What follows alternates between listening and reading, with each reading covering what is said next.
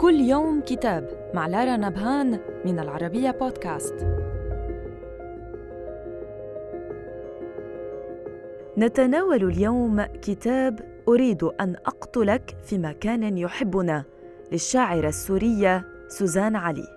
ديوان شعري تمتزج في قصائده مفارقات الحب والأحلام والذكريات بمآسي الوطن وهمومه.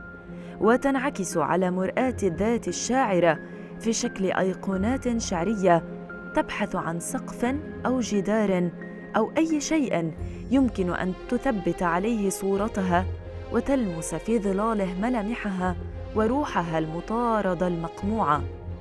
ويتحول هذا المزيج الخصب في أغلب قصائد الديوان إلى صرخة مفتوحة على الماضي والحاضر والغد.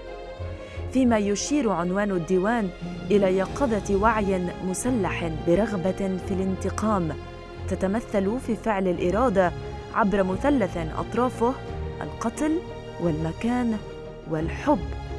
ورغم أن الخطاب موجه للحبيب العاشق فإنه يتسع في ظلال الأيقونة ليشمل الواقع والعالم.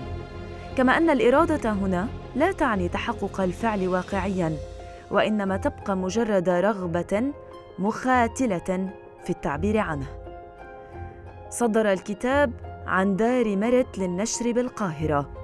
وإلى اللقاء مع كتاب جديد.